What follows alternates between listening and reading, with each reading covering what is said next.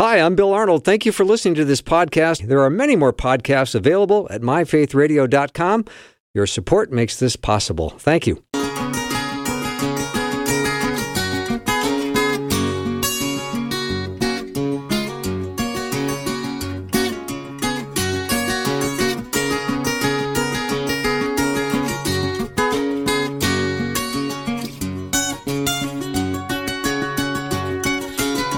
And a warm welcome to the afternoon show. I'm Bill Arnold. Thank you for joining me today. I hope you had a great weekend. I am looking forward to a couple of hours uh, today, hopefully with you. And I've got Patrick Albanese joining me. We're going to get the day started with some fascinating information about the way God designed the human body. We're going to start with that. And then the Monday afternoon mix, we're going to talk about the, tri- the triumphant entry into Jerusalem when Jesus rode in on a donkey that had never been ridden. And then in hour two, Dr. Marcus Bachmann will be joining me. We're going to be talking about the gender dysphoria issue that's going on in our world today. So, Patrick is not only my friend and confidant from the great state of Iowa, but he also lives in the prestigious town of West Des Moines. Patrick, welcome. Uh, but the S's are silent. Yes, I know. Yes. I know. Yep. In Illinois, silent S on Illinois. That's true. Des Plaines, you pronounce them Des Moines, you don't. All right, let It's, me. I, you know, yeah, it's it's I, it makes no sense. Yeah. Uh, yeah. I remember we, I grew up near Des Plaines, and they'd say, "No, you pronounce the S's." And I go, "Okay, Des Plaines, Illinois." They go, "No, no, no, you don't pronounce the S." I said, "Well, there's I need a rule that applies." yeah, we always need rules. we need rules. So I can't follow I before E except after a bunch of letters. I get that. So, yeah. Yep. Howdy. Hey, hey, uh, did you get anything productive done this weekend, like cleaning of any kind? You know, I, I did, and my apologies to any of the people that experienced winter, the onset of winter number 11 and 12. Uh, that would be the fault of my wife who put the lawn furniture out and a hammock. She put a hammock out. Now, Yeah. that's just asking for winter to come back. And it did, didn't it? It did. Yeah. And then, uh, yeah, one of my son's friends came over and promptly broke our hammock. this, this is how I know this is my my son. Uh, uh, his friend broke the hammock and got a little bruised on it and called him up to see how he was doing. And he says, I'm okay. I got a little bit of a bruise. He says, Well, you owe us $75 for the hammock. you owe me $75 for the hammock? you really broke our hammock. Oh, that's very funny. Yeah, I mean he's hurt, but no, you you broke it. You owe us seventy five dollars. Yeah. So I, I I said, well, tell him we'll do it for fifty. Anyway, yep, Should we we, get- did we got stuff done. Yep. Should we get to the topic at hand?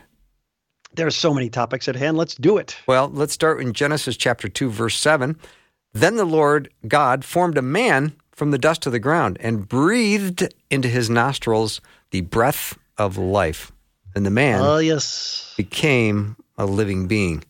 And I am fascinated that the way God designed our bodies and the way we breathe, which all started with God breathing life into Adam, and now we take between 20 and 25,000 breaths over the course of 24 hours.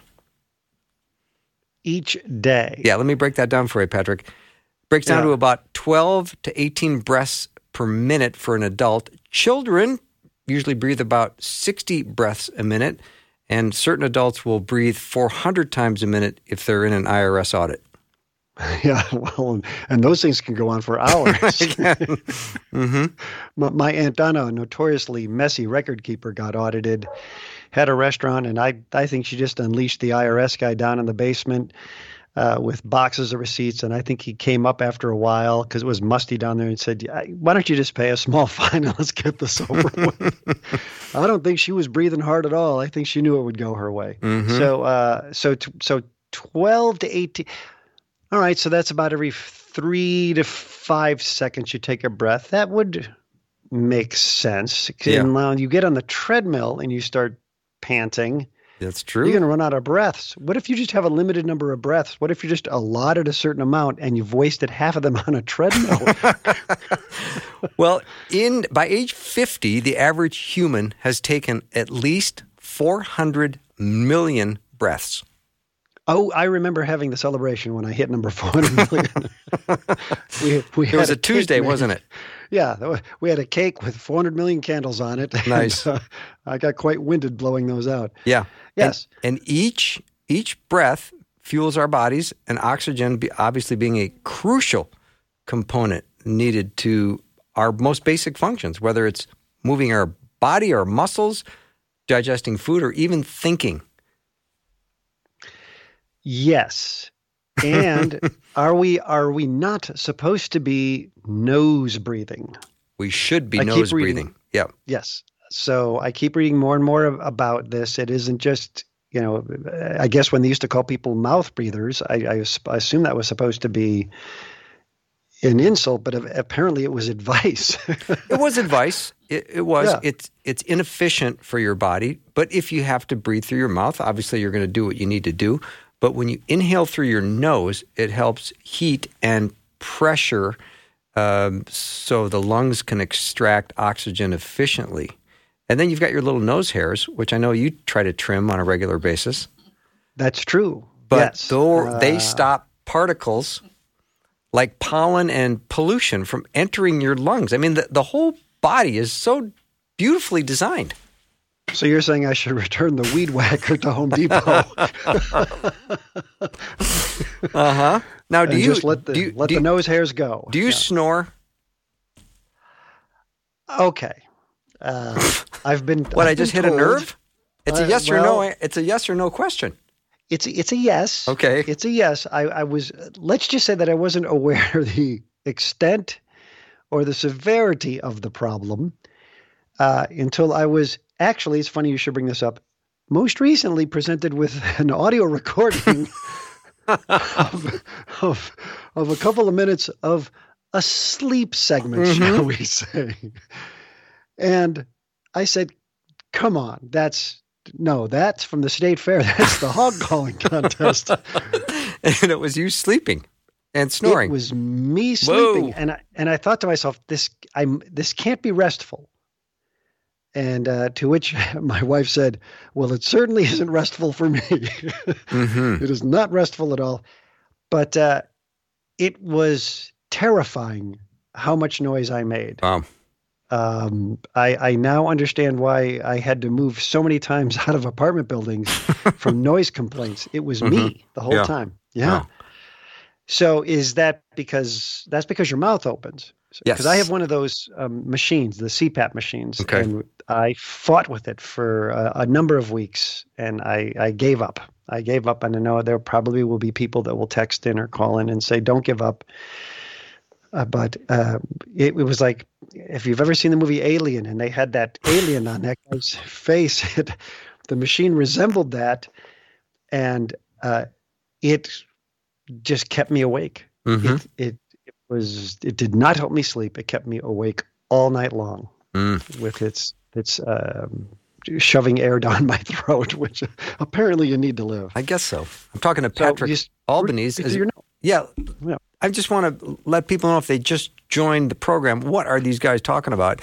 Because it is kind of an unusual topic. But I love the way God has designed our bodies, and I find it fascinating uh, on how we breathe and some of the the things God has given us. Now, for example, Patrick, uh, the how much would you guess how much air inhaled by gallons do you think you inhale in a 24 hour period? Okay, Average amount of leave- air in gallons inhaled by you in a 24 hour period. Uh, well, I'm not sure. Okay. I'm not sure. I'll, I'm gonna. I I assume you have this answer. I do. I do have the answer. Not not that I'm sitting around watching you breathe because I'm not. But the answer is five thousand gallons of air you take in in 24 hours. Oh, oh, oh, oh. Now, see, if you had, if you would have said to me, eighteen thousand nine hundred and twenty-seven point oh six liters, okay, you would have had it. that would have, yeah, you would have been speaking my language. Then. Gotcha. Yeah, I, I'm sorry. I've been, I switched over to the metric system a couple of days ago. Okay. So, uh, All right. five thousand gallons Yeah. per day. Yeah. And now that you've got your little air sacs inside your, your human, your lungs. Inside the, the lung is a little air sac, which helps process air with little capillaries and things. How many of those do you think you have in your lungs? And then we'll give Uh, God praise and glory for his masterful creation of us. Okay, well, it's going to have to be millions then. It's going to have to be millions. Yeah, it's millions. How about 300 to 500 million of those little air sacs in your lungs? Okay. Can you- I want to know. I, I want to know the scientists that counted those. I really do. I guess it's time we let's get back to counting. You know, what happens when someone comes in and interrupts you when you're counting? Then you got to start over. I know. Could you imagine 147,392,564? Wait, was that four or five? Oh. I- yeah. That's a lot of. Uh, so obviously, those are all needed. Yeah. This is, I mean, we, the, the human body can obviously process, a, a, you know, we sometimes breathe in some pretty foul air. We go into areas we've we have had horrible pollution and people have suffered from it, but the body still can has done a pretty good job of processing it. And you say, well, that's the 300 to 500 million tiny air sacs that are. What are they doing? They're just cleaning you out, cleaning the air for you. They're processing the air. No, I think the the air goes in, the lungs kind of clean, and then the, the the the the little air sacs process the oxygen and help it carry to all the capillaries in the into the blood system to keep everything functioning. It's fascinating. It, well, it really is, and it also it, it makes me say, you know, how do you say, well, this just happened by accident? It's a perfect system, Perfect system. Yeah. really pretty amazing. Yeah. So that's uh, five thousand gallons, three hundred to five hundred million. I'm just writing this stuff down I figured. because you might And- visit it upon me again. Yeah. Here's a pop quiz. Is one lung bigger than the other? Now the fact that you're asking that question means it's got to be yes. Yeah. The left lung is smaller than your right lung. Now, Rosey would know that because of lung history. Is that right, Rosey? She has. This is true. Gary lost his left lung and can do so many things because he still has his right. and the left lung is smaller. So if you're going to lose a lung, probably it's better to lose the left. Want to hear one more thing? Yeah. That your lungs are dynamic. So his right lung works for as the same oxygen level as when he had two because That's it grew in capacity awesome. as he needed it. Yeah. Beautiful. So it's a built-in backup system. I love that. Yeah, that's, That's- God's creation, just for fun. He gave you two lungs just in case. Yeah. Wow. Yeah. So that's I did not know. I didn't realize that the other. So one lung will just pick up the slack Yep. for the other one. Yep. And you're asymmetrical on both sides. hmm I guess. Wow. Yeah. That's. But that's got to be by design. There's a reason for that. Yeah. Huh. So I'll take a break and we come back. We'll see if over the break we can get any more out of this topic. I'm not guessing. I'm not guessing we can, but we'll we'll try. Unless you know somebody Are somebody you texts. saying some- we're running out of air on this? Yes, I topic, eh? believe we are. All right. Patrick Albanese is my uh, friend and guest, and we're getting things started with a little bit of light side because a merry heart is like good medicine, and we both believe that and hope you do too. We'll be right back.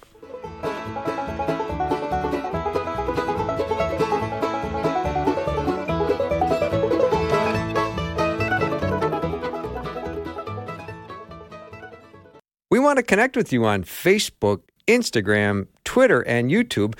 We're creating encouraging posts every day to help you focus on the important things as you spend time on social media. From graphics that feature Bible verses and quotes from our hosts and show guests, to articles about topics you are interested in, to videos from our hosts. Search Faith Radio on social media sites to connect with us today. What would you do with a brain if you had one? Do? Why, if I had a brain, I could. I could while away the hours, conferring with the flowers, consulting with the rain. And my head I'd be scratching while my thoughts were busy hatching if I only had a brain. That is the theme song from my friend Patrick Albanese, who is uh, residing in the great state of Iowa in the prestigious town of West Des Moines. We've been friends for a long time, and I always enjoy starting off the week on a lighter note. Now, I don't know if this is a lighter subject because we're learning about how fascinating the human body is and the way God designed our bodies and the way we are breathing inside the womb in a very different way than we are outside the womb. It just doesn't end. Yes, it doesn't end, and the, the, I mean the process to go from the water breathing to the air breathing is pretty cool too. Just a quick little slap and you're off and running. You know. Mm-hmm. That was, I mean, you know, watching my kids be born, it, uh, you- you know, of course, it changes your mind about a lot of things. Uh, you know, you're just seeing, you know, going through the whole pregnancy and then seeing this living, breathing child appear, and now watching them grow up. Uh, I just, I, just amazing, and it's all written into us. Mm-hmm. This development of this person, and just even the way that the brain works, and the brain's expanding ability to learn all of the things it needs to learn at a young age, and how things change and slow down. And um, I- as you and I sometimes uh, lament, we're we're at the managing the decline portion of life. A listener. But oh, go ahead, It just- Patrick. oh, go ahead. Yeah, no. No, a listener just wrote in and said a lung, four lung lobes on right side and three on left. And I thought, yeah, that makes sense. Um, I don't know how big a lung lobe is, but isn't your heart on the side that only has three lung lobes? Because it needs a little bit extra room. I see. I So- see. It's crowded in there. It's crowded That on the left sense. side because that's where the heart is. So you have one Yeah. less lobe. That would be my my non medical school guess. No, I mean there was a point in time in our house we had three the three boys sleeping in one bedroom and the five girls in another, and it was it was just how we made it work. Mm-hmm. Lots of sets of bunk beds. Yeah. Yeah, my sisters had double sets of bunk beds in one room. There was a period of time I think they were all living in one room. Wow. That is stacked you know. up, isn't it? Yeah, it, it was stacked up. They were pretty small bedrooms. Yeah, I thought. I mean, we, you know, the, the, the three boys we lived in one room, and we had one closet. Yeah. One closet, one dresser. That was your drawer. Yeah. So, uh, wow. So three lobes, four lobes. Five, three, Okay. yeah, three lobes. Let's see, three, four lobes on the right, three on the left. So again, there's a, a, a purpose and a reason for that. I mean, the human body is such a, this perfectly engineered system that doesn't. That's not an oversight. It isn't like, oh, can you believe it? Yeah, no, it's not an oversight. yeah. I Yeah, really goofed on that left lung. yeah, Yeah, just the three lobes. Oh Yeah. well, it'll work. and and how precious it is to have um, breathing freedom. There are a lot of people that have trouble breathing, and I can imagine that would be a, a kind of a panicky feeling. Uh, my mother had the COPD. Uh, you know, she she did smoke for 47 years, and um, uh, quit. you know, Both my, my my my father smoked as well, and then uh, when he got a cancer diagnosis, he quit smoking, even though they only gave him a number of months to live, because he wanted my mom to quit. Oh, And he said, Well, I don't have a reason to quit, but I'm doing it so that you'll do it. Uh, but she continued, and eventually the emphysema and the COPD. And it was tough on her. It was really tough, especially because she was very active. She liked to swim and she liked to play golf. And so, yeah, she'd out on the golf course with the inhaler. I'm not kidding. She'd have that inhaler, you know, take a swing, take a puff, take a swing, take a puff. uh, and uh, and she was a good golfer. She Mhm. would regularly, yeah, yeah. Well, I I could drive halfway to the green, and then my 14 putt. uh, we're just my mom over there, one puff, one putt, and she was in. But uh, yeah, that's that's hard when Mhm. when your when your lungs give up on you. and and Patrick, that generation found smoking to be kind of a very enjoyable. Everybody did it sort of activity. Well, their doctors did it in the office I know. And would often say, "Have you ever considered taking up smoking?" you seem stressed. You know, can I recommend these non-filtered tobacco tubes? No, it's horrible. It's it's, it's we we we- it, you see how much we've evolved, and that's why it's always funny when people talk about science has settled. And I'm not saying they were even saying that back then, but we've been wrong about so many things, about so many things. Uh, you know, that just being one of them. Mhm. Um, you know, and and we've learned so much, and yet I don't know. Sometimes I still scratch my head. Yeah.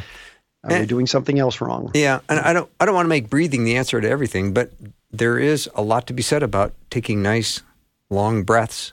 It does kind of calm you down, help reduce a little bit of your anxiety, and it gives you a chance to, uh, I think, lower your blood pressure a little bit.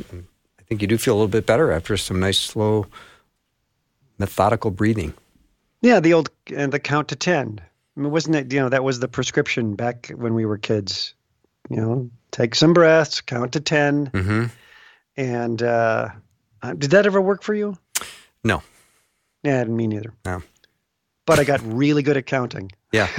and they do say that a good hard laugh really does give you a chance to uh, get that air out of your lungs and get some fresh air back in it. What, hey, now, have you noticed that? You know, so you have a, a good belly laugh, uh, and then sometimes you're sore the next day from laughing. Yes. What does that tell you? That tells you that I need to do more of this to, you know, keep those muscles working. Uh, B, I probably cleared out some stuff. I probably cleared. Was Yeah. it Norman Cousins that wrote the book Anatomy of an Illness? Yes. And he had a, uh, yeah, the uh, diagnosis, a terminal diagnosis, and then just immersed himself in comedy. Mm-hmm. Yeah. And then he didn't have this illness anymore. Well, it was an Right? unusual story, but yeah, it, he did sort of laugh himself to better health. Yeah.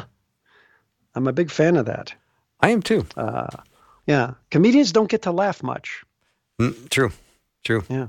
They spend more time thinking about how to make other people laugh.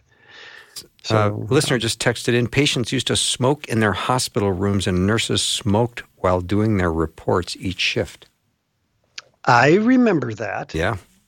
uh, because I remember my mom, after uh, eight children, ended up in, you know, with se- severe back pain. And we, we went to visit her in the hospital once. We were pretty young. I, I think I was maybe nine or 10. She was in traction, which is not the kind of thing you want to do. But uh, she's in there, you know, all hooked up to this contraption with her cigarettes. Wow. You know, Wow. and every everybody though, every doctor and nurse that walked in was, I mean, it was, it was, yeah, you know, they they, they didn't think twice about it. Mm-hmm. But you know, kind of So different the now. science may not be settled, huh? I'm guessing it's not settled. I don't know. You know, it's kind of like you go to the store. I went to the store the other day, and I see an item I buy, uh, and and and it has gone up in price. So that wasn't settled.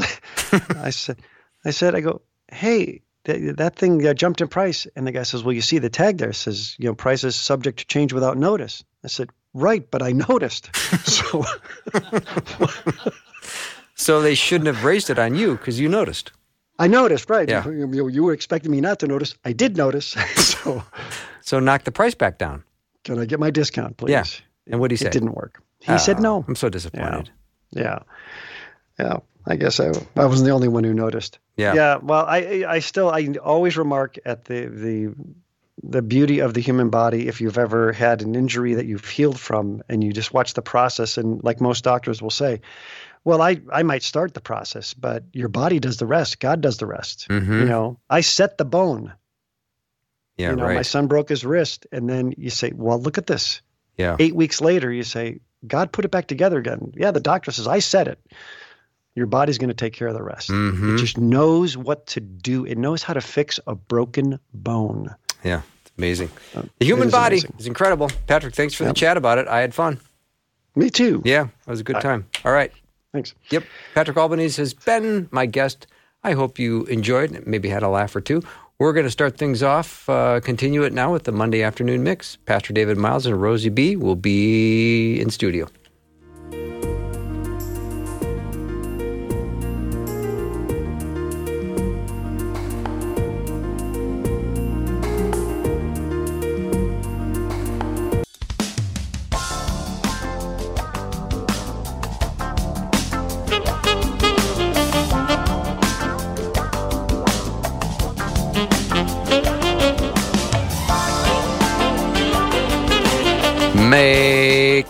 Mistake about it. It is time. for the Monday. After, oh, oh Monday afternoon. It's that time. Yeah. Obviously, It's we're not rehearsing time. anymore. no, we, we have not rehearsed. It's that time on Monday. For the Monday afternoon mix, Pastor David Myles, Rosey B. How is everybody? Good. And Good. Bill And Thank Bill. you. Arnold. Thank you. Thank you. Dun dun dun. So, Sunday, we celebrate the triumphal entry of Jesus into Jerusalem one week before his resurrection. I got to tell you, this is uh, one of the big, big events, one of the top 10 events seen in all four Gospels. I love that. Top 10. Yep. Consistent. Top 10. consistency. Yep. Yep. And why is it a top tenor? Ooh. Who wants to start trying to answer that one? Ooh. Yep. Pointing at me? Yeah, Pastor David Myles. Oh, you man. take it. It's the fulfillment of the Messiah coming in, the promised one, of whom many, many prophecies were written, the hope of mankind. And it's, uh, you know, we, we've been talking about John the Baptist, and uh, John had stated when he saw Jesus, I think it's in John 1, he says, Behold, the Lamb of God who takes away the sins uh, of the world. And um, you have Jesus who's who's showing up, and and you know one of the things is he's the hope of the world, and he was also a huge threat to the establishment and the forces and the normal ways that man thinks that uh, victory comes through human hands. So it's actually a, a strong testament of God saying, "Not by might, you know, not by power, but by my Spirit," says the Lord of Hosts. Mm-hmm. Now, before we get to Palm Sunday and the triumphal, triumphal entry into Jerusalem, should I just mention what the top 10 are? The top 10 events that are in Ooh, all yeah, four I'm Gospels. curious. I'm curious. yep. Do Should we? I, I go through them quickly. Yeah. Jesus begins his ministry in Galilee. Hmm? That made all four Gospels. Jesus feeds 5,000. That, of course, made all four Gospels as well. Jesus foretells of a betrayer in the midst. Peter denies Jesus. Made all four mm. Gospels. How about Pilate pronounces sentence upon Jesus? All four Gospels. They crucified the King of the Jews. All four Gospels. Mm-hmm. Jesus dies. Of course, all four Gospels. Jesus is buried in a tomb. Mm-hmm. And Jesus, then they went to the tomb on that early, early morning. Those are the other nine. Hmm. Wowzer. Yeah. So anyway, the triumphal entry into Jerusalem is a top tenor. And so let's talk about the fact that Jesus entered Jerusalem on a colt of a donkey that had never been ridden before. I love that because a donkey's mentioned so often in scripture and it's it's fulfilling a very important prophecy that was written 500 years beforehand. I mean that's crazy. Now, they wanted Jesus to be the one that would overturn Rome. Mm-hmm. He did not come to do that. Right. No. And you know, one of the miracles that you note that happened in all four gospels is the feeding of the 5,000. And what's interesting is in the feeding of the 5,000, it says, and when they see Jesus, you know, break the bread and produce basically manna, you know, they knew Deuteronomy 18:15 where Moses said, behold, there will come a greater prophet. And the passage says, and perceiving this, they sought to make him king by force. Hmm. And so in this triumphal entry, there's still this hope that, man, Jesus, you know, come in with cape and like overthrow the authorities. And one of the little telltales in the feeding of the 5,000, I think it's still in John, it might be in Mark, is when it talks about the little boy, it notes that he had barley loaves. And mm. barley was the grain of the poor. Mm. So here you have these people who are being horribly taxed. One, they're being colonized by Rome. So mm-hmm. you got Italian colonization happening. They are being taxed to death.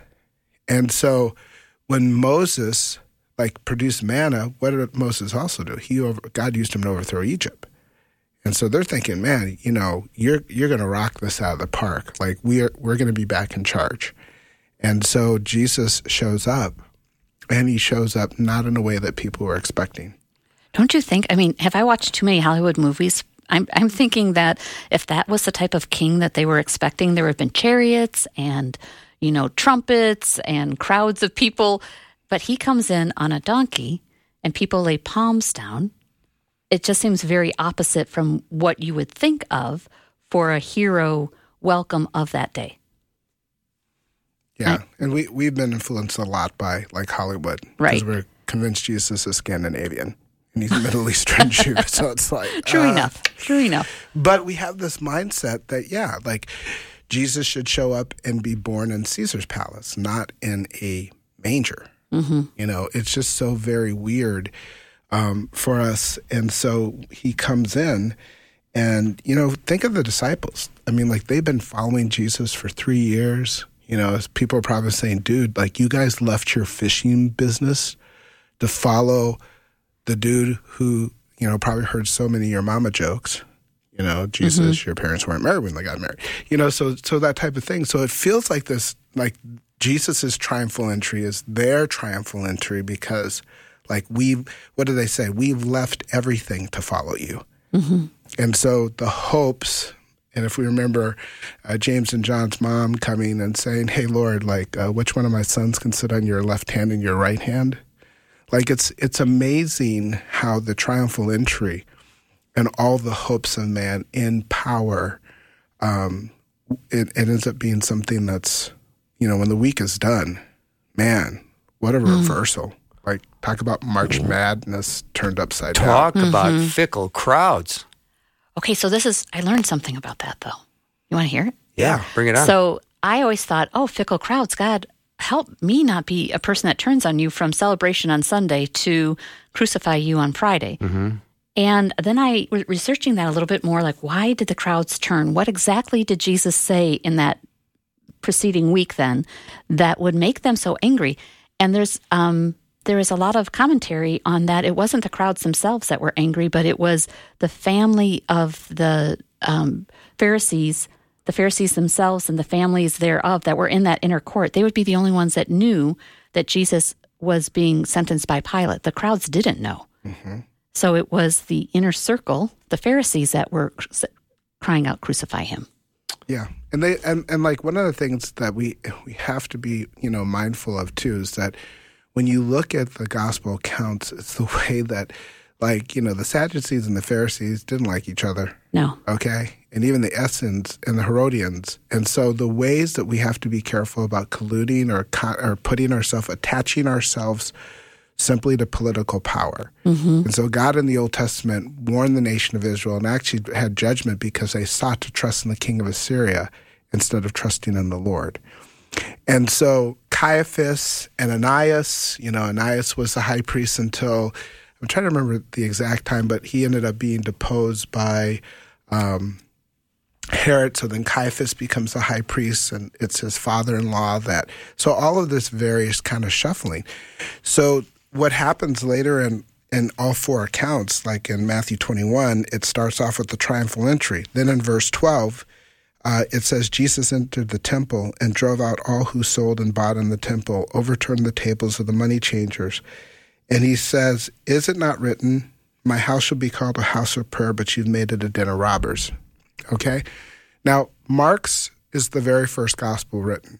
And I think it shows a little bit of Jesus' heart as well as the issue of discipleship failure, because in the very first gospel written, it says, My house shall be called a house of prayer for all the ethnos, for all the nations, which is the exact quoting of Isaiah 56, verse 4, where God says, Shall not my house be a house for all of the nations? Now, for those, we're here in the Twin Cities area, and we have this thing called the Minnesota State Fair, mm-hmm. where it's like, what was it, like two million or a million? A little over 2 million, I um, think, Yeah. in attendance. So a lot of people show up at this. And Rosey just hit upon this earlier about how the inner family, the, the really connected family, they were in the inner court. But Jesus cleanses the temple, and that's the outer court. And the outer court was basically the place of the Minnesota State Fair pre COVID, mm-hmm. where only Gentiles, only Gentile, non Jewish God seekers, like Cornelius later and others, they could seek God, but they could only go to the outer court. There are these, when they did excavation, they found these 13 balustrades, were basically big cement things. And on them it said this The person found inside of these balustrades will be responsible for their own ensuing death. Because if you were a Gentile, you could not go from the outer court into the court of women upon pain of death. You couldn't go across that line. You couldn't go into the court of women. If a woman, you can go to the court of Israel. And the court of Israel, you can go to the inner court. And you can go to the innermost until the um, high priest went once a year. So when we later get to Jesus on the cross, the veil of the temple is torn top to bottom. And what you find then is the hinge verse of the book of Ephesians. Love this book. We often think it's for by grace you've been saved through faith. Actually, the hinge is the part of Paul reminding those Gentiles that God took those who were far and those who were near, and the word there is made them one completely brand new humanity, meaning something that had never existed before, is the word that's used there.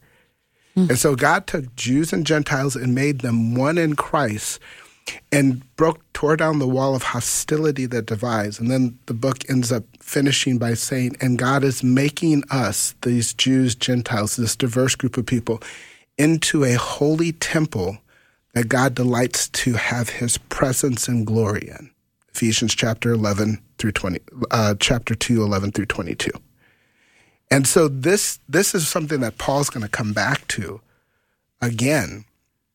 But it starts with this triumphal in, entry that Jesus is showing up to say that the king who is the king of God's kingdom, who is the king of kings and lord of lords is now here uh, to take his rightful place.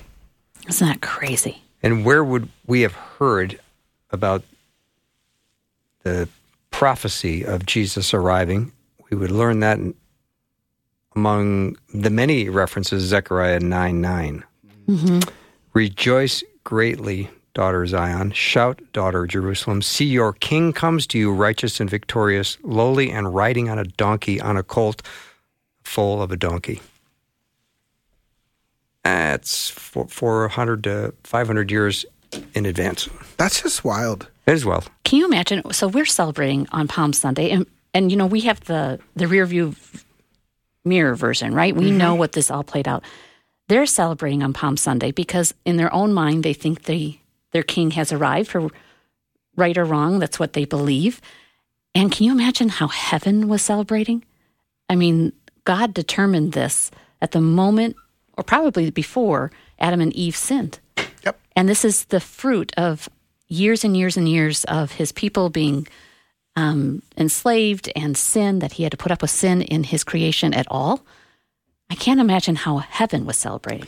Yeah, the crowd could not see or understand the cross that day. No, they couldn't. They were looking for someone to rescue them politically. Yeah. And can you blame them? I think I would. I would be the same way. Yeah. I mean, that what Jesus was about to do was so beyond human understanding. Well, think of this. Like Rosey, you just hit upon this about like they're looking back these years and that this is something that God had thought about. Yeah, eh, before creation. So Revelation 13, it says, "An authority was given uh, over every tribe and people and language and nation, and all who dwell on earth will worship it." It's talking about the beast. Everyone whose name has not been written before the foundation of the world in the book of life of the Lamb who was slain. Like the King James says, uh, written in the Lamb's book of life, who was slain before the foundation of the world.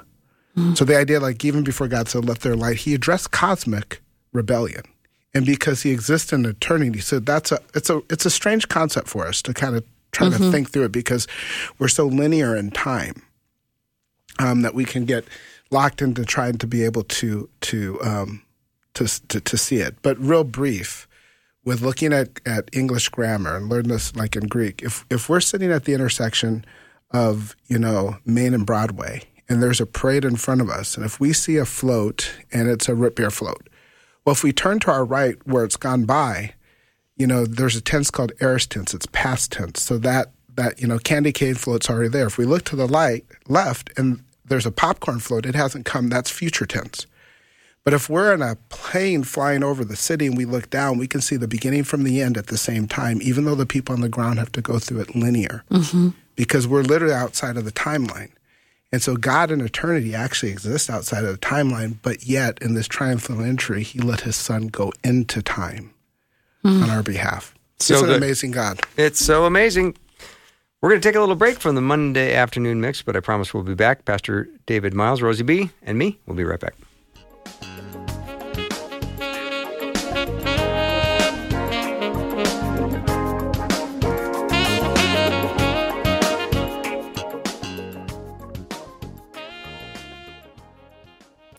Start each week with a moment of reflection and prayer with the Faith Radio Prayer Devotional email. Sign up today at myfaithradio.com.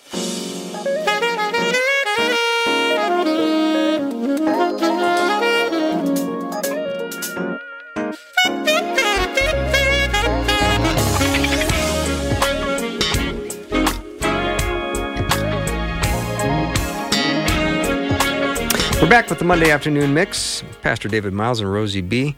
We're talking today about the triumphal entry or Palm Sunday, really the story of the king who arrived as a lowly servant on a donkey. Didn't come in on the big horse with the royal robes, but came in pretty humbly because he didn't come to conquer earthly forces. He came to be his own sacrifice for the people. Hmm. How do you prepare for that, David Myles? Well, one of the ways that they would prepare, you know, um, and sometimes we skip over this in in Scripture because even when you know Jesus is going to prepare the you know the feast and all that, they would talk about the day of preparation. So like they literally took an entire day to prepare. But even before that, there were these things called the the Psalms of Ascent. And the Psalms of Ascent are Psalms 120 through 134. A number of scholars said that these were psalms that were sung by worshipers as they ascended the road to Jerusalem. So literally, as they were coming, they would come singing songs, you know, and making music in their heart. Which, interestingly enough, when when Paul later writes about um, household rules, so to speak, in Ephesians chapter five, he would tell them to sing songs, psalms, and spiritual songs to one another in their heart and also as they um, as they submitted to one another in reverence to Christ. You know, and that actually in some of the older versions, the submit to one that that break that we often have where we break out verse twenty from twenty one on husbands and wife. There's not that break. So the idea of like submitting in reverence to Christ, because ultimately Christ is all of our heads. You know. Um, but this whole thing about Psalms of Ascent and heading up, just singing to the Lord and just making melody. And I think like that's one of the things, um, in like verse one or chapter one twenty one. I lift up my eyes to the hill. From where does my help come? My help comes from the Lord who made heaven and earth. So like as you're ascending up, what are you doing? You're looking up. And he says, He will not let your foot be moved. He who keeps you will not slumber. You know, and so like you're literally getting this this this part of ascending, this part of of preparing. So then later on when it says in Psalm 133, uh, three, behold how good and pleasant it is when brothers dwell in unity. It is like the precious oil on the head running down on the beard, on the beard of Aaron, running down on the collars of his robes. These guys are about to to see the priest. So like they're they're used to seeing. So like it's this visual reminder, like God actually cares about His body being unified as much as we do about our physical bodies. Like when when your arm starts doing something that your mind hasn't told it to do. I think the what is the term? Is it Parkinson? Uh, there is Parkinson's, yeah, Yeah. where you don't have control of your body like you used to. Yep. And so when something, and that's what we get the word dis-ease. Disease is mm-hmm. dis-ease. We talk about homeostasis, which means balance. And so, like for these individuals, there was it wasn't just like you know mere intellectual exercise. Like they're literally walking up and they're reciting this, you know, every mm-hmm. year on their on their journey to Jerusalem. And so, so like the question even for us is we come into Easter or the resurrection, and even you know Palm Sunday. How are we preparing our hearts? Mm-hmm. How are we preparing you know, our minds? How are we preparing our souls? Or as you were saying earlier, Rosey, have we been so well marketed to that we're just thinking chocolate bunnies mm-hmm. and nice clothes? Like, what are the ways we're preparing ourselves? Well, and I think of Lent not being a tradition that all churches practice, but what I'm hearing you say is that it's not only, you know, the 40 days before Holy Week of Lent, um, but it's also, you just gave me a new visual of what it might have sounded like, what Palm Sunday might have sounded like with them ascending the hills, singing and worshiping through the Psalms. Like to me, that's like a measure of your the joy of your heart. I mean, such words of adoration for our Lord. He's so deserving, more than any words that we could ever come up with. He deserves, and ten times, hundred times, million times more than that. And so, I just never thought of the of the joy of Scripture filling the hills, Yeah. and that that's what he would have heard. Hmm. Yeah, and triumph the triumphal entry marks the beginning of the end of Jesus' work on earth. Mm-hmm. It's his last seven days. We're down to what I think we would refer to as Passion Week. Yes. Right. Yeah, seven more days he'd have on this earth. His- Yeah. And it's really the first time he's received praise. Mm-hmm. He would always say, "Mm, Don't tell him about me yet. Right? Keep Right. it quiet. Keep it quiet. Now it's, I'll accept the praise. I'll take the praise. And if the children don't cry out, the rocks will cry out. That's right. Right. You know, and so like when you look at Psalm 122, I was glad when they said to me, Let us go to the house of the Lord. Our feet have been standing within your gates, O Jerusalem.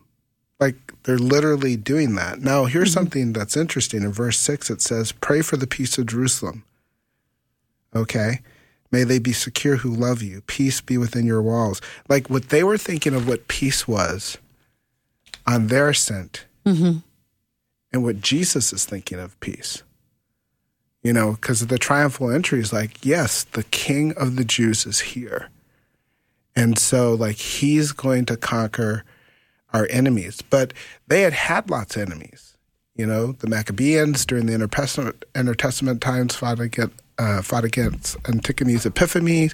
You had the Medo Persians. You had Nebuchadnezzar. You had you had all of those things. And the thing that all those previous enemies had in common was death and subjugation and enslavement. And Jesus is like, I'm actually coming to strip the keys from death and from the devil. I'm not going for the temporary ruler. I'm going after the head honcho. And so so when we read then in Colossians chapter 2 and it has just this very beautiful language that it talks about what Jesus did and it says um you know it talks about uh, how Christ canceled the record of debt that stood against us with its legal demands. This he set aside, nailing it to the cross. He disarmed the rulers and authorities, not just one, plural, and put them to open shame by triumphing over them in himself. And so like like he he shows up, he triumphs like in his death. And so like you know, he's like, you know, like if the devil would have knew mm-hmm. like what he was doing, he would he would have left Jesus alone. Right. You know, he would have left him alone. But that's a, that's the benefit of having scripture that has lived before us and continues to live through us. That you know, as you were talking, heaven's economy is always inside out from what we think. And I just I'm going to make a commitment this week to as we go into Holy Week to check and see where I have thought success was and where God has been sowing seeds of a different sort of economy in my life and people's lives around me just to to be more honest with you know being at the top of your game or CEO and all those things are great if you are working to the best of your ability but it's not necessarily what God is looking for in you. He probably has a different message something that's sweeter and different and and more, less tangible in a lot of ways for us. Yeah, and I mean, like Jesus, like the thesis verse of of um, of Mark's gospel is in Mark ten when he's talking about not ruling over people like the like the um, like the Gentiles do, and then he says, "But listen, that not even the Son of Man came to be served, but to serve and to give his life as a ransom for many." And he talks about the importance of of leadership, and so like of servanthood. So here's Jesus, Philippians 2, who didn't equate being God, but he made himself nothing. So he triumphantly rides in to say, I'm showing up to be nothing in order mm-hmm. to become the King of Kings and Lord of Lords. The day will come when every knee will bow and every tongue confess that Jesus is Lord. Thank you, David. Rosey, you, we'll take a break. Thanks, when we Rosey. come back, Dr. Marcus Bachman, we're going to talk about the gender dysphoria issue. Thanks for listening. Programming like this is made available through your support. Information available at myfaithradio.com.